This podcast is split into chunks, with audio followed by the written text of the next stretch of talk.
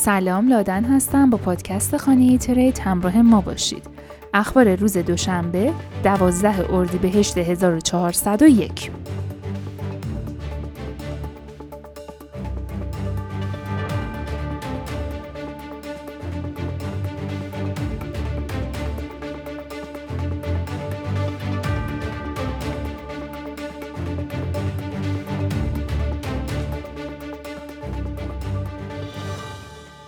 صرافی های ارز دیجیتال هند موظف به ذخیره اطلاعات کاربران شدند.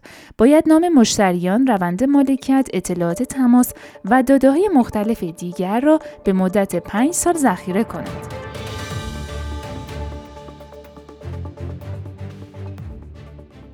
رشد انفجاری در نصب ATM های کریپتویی در سال گذشته در دستگاه های خودپرداز کریپتو نتیجه مستقیم حوزه هایی مانند السالوادور بود که بیت کوین را به عنوان ارز قانونی پذیرفتند که در حال حاضر میزبان سومین شبکه بزرگ دستگاه های خودپرداز BTC پس از ایالات متحده و کانادا هستند.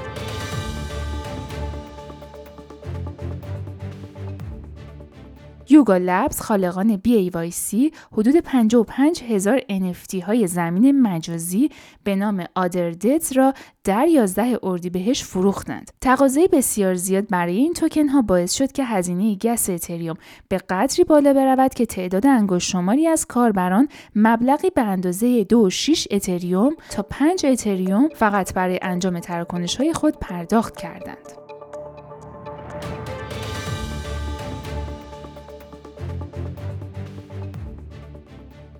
قطعی شبکه سولانا برای هفتمین بار در سال 2022 با ازدحام ها در شبکه به دلیل تعداد زیادی تراکنش از های minting توکن غیر قابل تعویض اتفاق افتاد و حدوداً 7 ساعت طول کشید.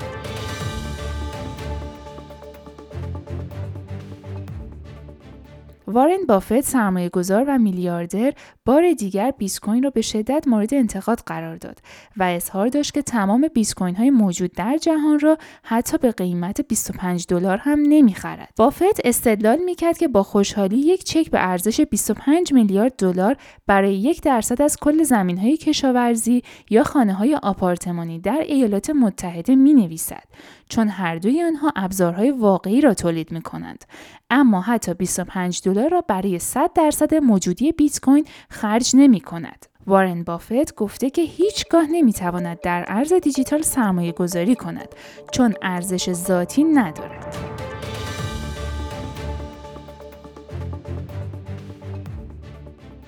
شرکت داماک توسعه دهنده املاک مستقر در دوبی اعلام کرده که از این پس مشتریان می توانند برای تملک اموال ارزهای دیجیتال پرداخت کنند. داماک اعلام کرده که گزینه پرداخت با استفاده از بیت کوین و اتریوم که از بزرگترین دارایی های دیجیتال در بازار هستند به گزینه های این شرکت اضافه شده.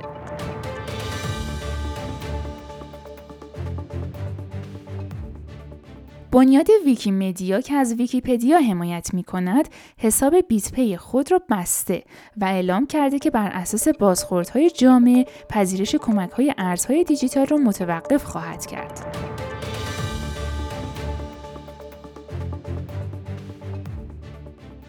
ماه آوریل یک ماه فراموش نشدنی برای سرمایه گذاران سهام و ارزهای دیجیتال بود.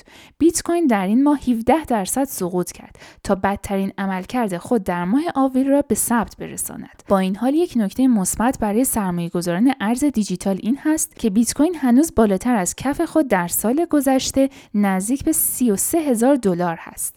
و خبر آخر با اینکه جامعه کریپتویی در روزهای اخیر شاهد بزرگترین ضربه توکن غیر مثلثی یا NFT در تاریخ این حوزه بود کارمزد تراکنش های اتریوم هم افزایش یافت. چون برخی از کاربران در تکمیل تراکنش های خود با مشکل روبرو شدند. ممنونم که این پادکست رو گوش کردین. تا خبر بعدی خدا نگهدار.